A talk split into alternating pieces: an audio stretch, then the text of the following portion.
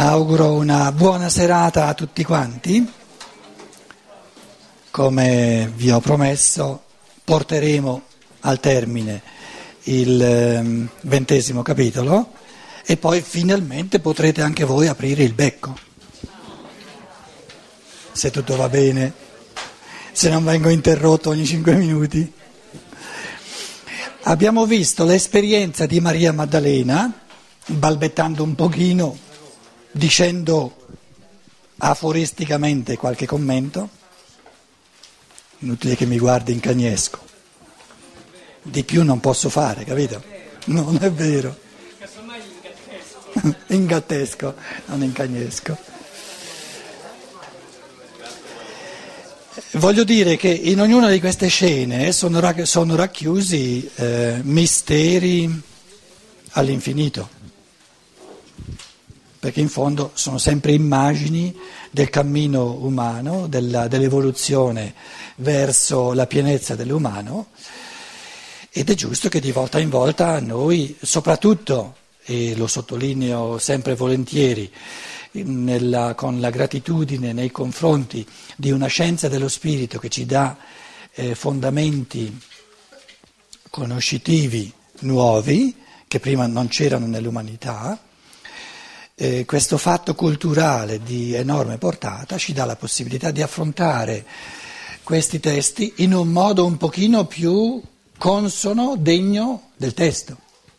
Perché ci rendiamo conto che, non, che il, il, Vangelo di Giovanni, se c'è un, ehm, diciamo, un risultato di affrontare questo testo in base alla scienza dello spirito, inaugurata da Rudolf Steiner, è proprio il fatto che, in base a questa scienza dello spirito, secondo me, eh, voi mh, mm, ditela voi se vi, se vi torna, però secondo me si ha la dimostrazione convincente che il testo, il Vangelo di Giovanni, è un testo scientifico-spirituale, proprio convincente, non è, non è un testo che si può affrontare a spanne.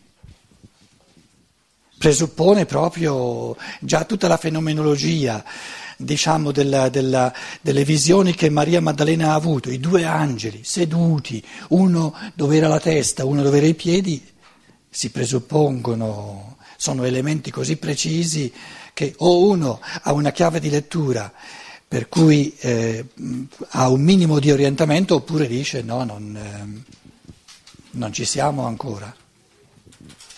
E vi dicevo che avendo studiato per anni e anni la teologia tradizionale posso confermarvi per esperienza propria che con tutta la buona volontà che c'è, eh, non sono mica i teologi, non sono mica persone eh, in cattiva fede, si va a naso, perché mancano i, gli strumenti scientifico-spirituali per, eh, per, dire, per dire oggettivamente Cos'è questo angelo che sta dalla parte della testa e che differenza c'è eh, rispetto all'angelo che sta dalla parte dei piedi? Perché se non c'è una differenza ben precisa il testo non te li metterebbe uno dalla parte eh, della testa e l'altro dalla parte dei piedi. Perché sono seduti. Cosa vuol dire che sono seduti? Per dire un esempio, eccetera. Perché se il fatto che sono seduti non avesse nessun significato, il testo non te, non te lo direbbe. Non è un testo che mette lì delle cose insignificanti, è un testo che è essenziale in tutte le cose che dice. Ora cambiamo, si cambia registro e questo eh, fa vedere che anche il Vangelo di Giovanni ci presenta le cose non eh, sistematicamente, che non esiste una sistematica, ma in immagini. Ora c'è diciamo, la, la visione del Cristo alla sera della domenica, quindi il primo giorno della settimana dei dieci apostoli. Eh, siamo scesi a dieci, perché? Perché Giuda è andato via già all'ultima cena e poi si è impiccato. Quindi casomai è ancora appeso all'albero, ma no, non c'è adesso che il Cristo appare. Poi un altro che manca è Tommaso e viene detto che lui mancava. Quindi il Cristo appare ai dodici, c'è un'esperienza del risorto fatta dai dodici meno due, e questo è anche importante. Per esempio, chi magari eh, fosse entrato addentro di queste cose, eh, tutte le conferenze, sono parecchie, che Steiner ha tenuto sui dodici sensi, è molto complessa, è tutta una scienza eh, complessa, all'inizio eh, Steiner eh, parlava, ha parlato per un po' di tempo, per due o tre anni, di dieci sensi. Pensate alle dieci categorie di Aristotele che non sono dodici.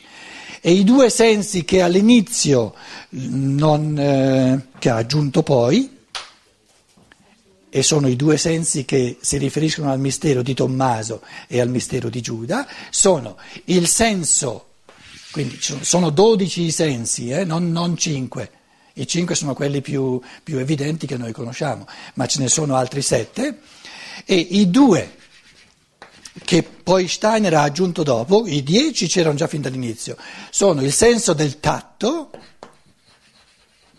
e il senso dell'io. Il senso dell'io però percepisce, ogni organo di senso ha una percezione, un tipo di percezione. Il senso dell'io ci dà la percezione dell'io altrui, capito? Quindi l'io altrui è un fatto di percezione e tutto, tutto la, diciamo, eh, questi due sensi, questi due organi di senso, del tatto e del senso dell'io, sono i due eh, organi di senso che sono eh, onnicompressivi di tutto il corpo, que- cioè eh, eh, eh, l'organo di senso tattile dov'è? Quando noi diciamo l'organo del senso della vista è localizzato qui nell'occhio, noi non vediamo con tutto il corpo. L'organo di percezione dei suoni è localizzato qui nell'orecchio, però già più complesso la cosa. Il tatto è su tutto il corpo, tutto, tutta la superficie della pelle, quindi il tatto e perciò dice a Tommaso tocca, tocca. Quindi Tommaso è eh, diciamo, la rappresentanza nella, nel, nei dodici sensi dell'essere umano del senso del tatto. E lui dice, finché io non tocco con le mie mani non ci credo. E questo palpare è il senso del tatto. Che cosa ci dà il senso del tatto? La percezione del mio io. Nel senso che Ogni volta che io palpo qualcosa ho la percezione di un mondo esterno perché viene a contatto con la mia pelle e la mia pelle è in tutta la superficie, bravo, è la, la parola che cercavo, il confine del, del, del, di, di me. Quindi il senso del tatto è in assoluto la percezione del proprio corpo come unità. Tocco questo punto di incontro, da qui in qua sono io e da qui in là è il mondo. Uguale con, con dove, dove, c'è il tatto, eh? Quindi i confini del mio corpo, come sostrato di tutto il mio essere, e il mondo esterno. Dove si toccano c'è il tatto. Quindi il senso del tatto è il senso che ci dà la percezione della nostra unità corporea come isolata dal mondo. Io sono un io perché ho un corpo mio, che non è semplicemente un, un'unità del mondo. Lo sento come qualcosa che gestisco io dal di dentro e dove, confi- dove, dove si presenta il confine, dove c'è qualcosa che io non gestisco più dal di dentro, lo tocco, è qualcosa che tocco. Invece la percezione dell'io, che non è il, il senso del tatto ma il senso dell'io, avviene quando vedo l'altro, quando l'altro parla, quando lo sento, quando, quando, quando, lo tocco. Ma come avverto che l'altro è un io? In che modo ho la percezione dell'io? Prima della percezione dell'io c'è la percezione del pensiero un altro tipo di percezione, la percezione della parola e poi c'è la percezione dell'udito, il senso dell'udito. Quindi noi abbiamo un, sen- un organo di senso per l'udito, per i suoni non articolati, non di, non di linguaggio. Poi abbiamo un altro senso di percezione per la parola, un altro senso di percezione per i pensieri e un altro senso di percezione per l'io, però per la parola altrui, per i pensieri altrui e per l'io altrui. Il suicidio di Giuda è l'abisso umano che, dove ognuno ci deve passare, ogni essere umano ci deve passare in un modo o in un altro, dove uccidendo se stesso si toglie la percezione dell'io dell'altro. In questo senso è un, diciamo, un abisso ultimo di egoismo. Quindi Giuda ha a che fare col mistero della percezione dell'io dell'altro, che l'altro è un io, e Tommaso ha a che fare con, con il senso del tatto in quanto percezione del mio corpo come unità organica separata dal mondo, indipendente dal mondo,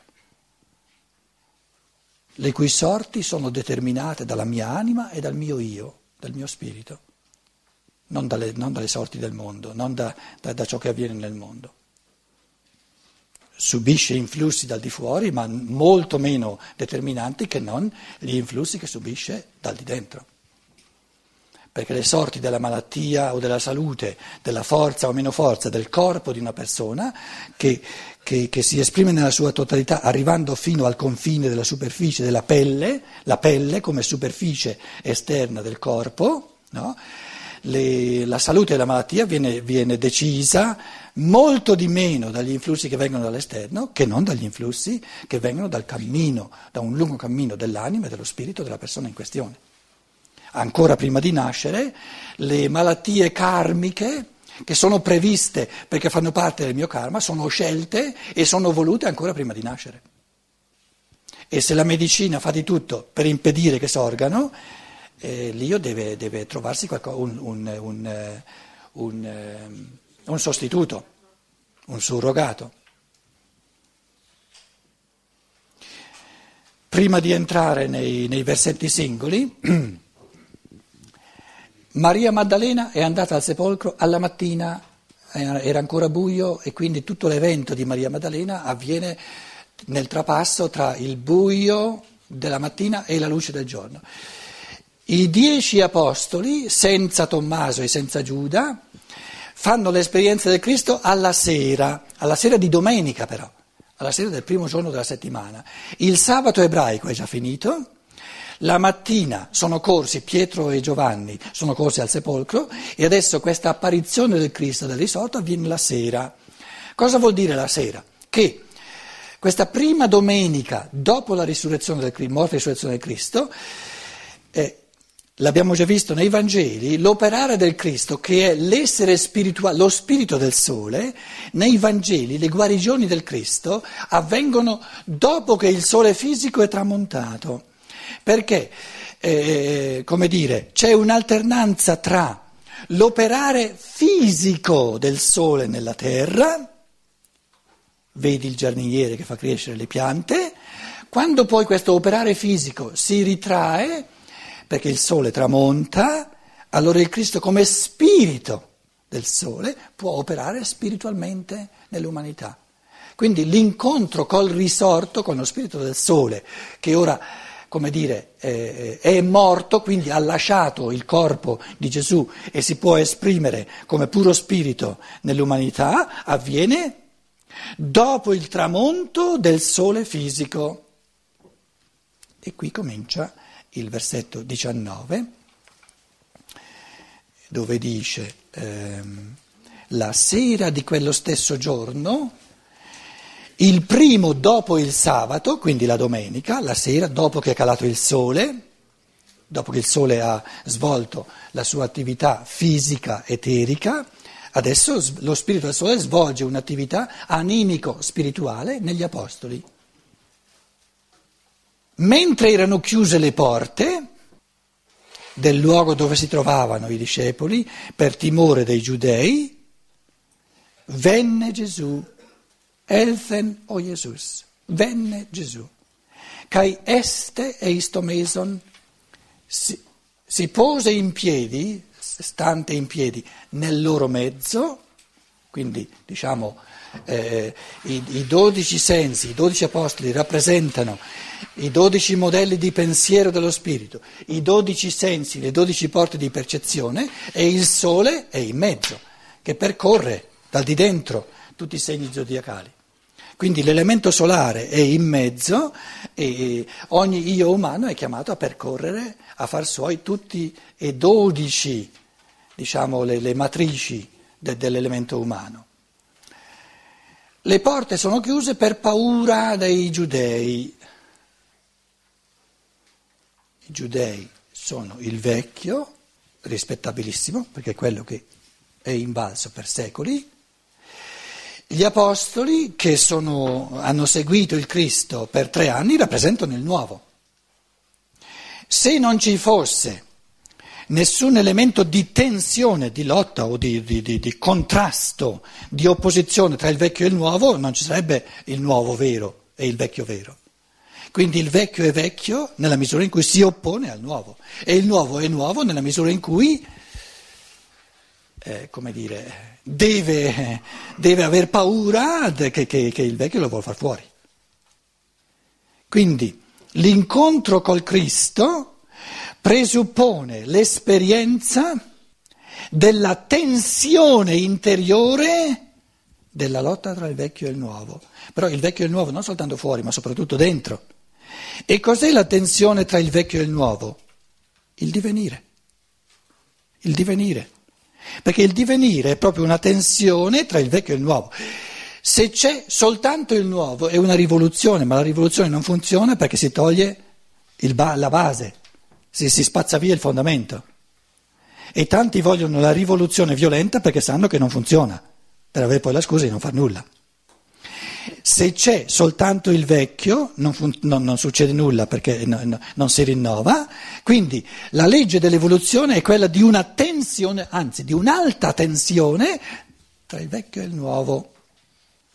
Loro vivono, chiudono le porte nel senso che hanno paura che l'elemento conservatore del vecchio sia talmente potente da spazzarli via.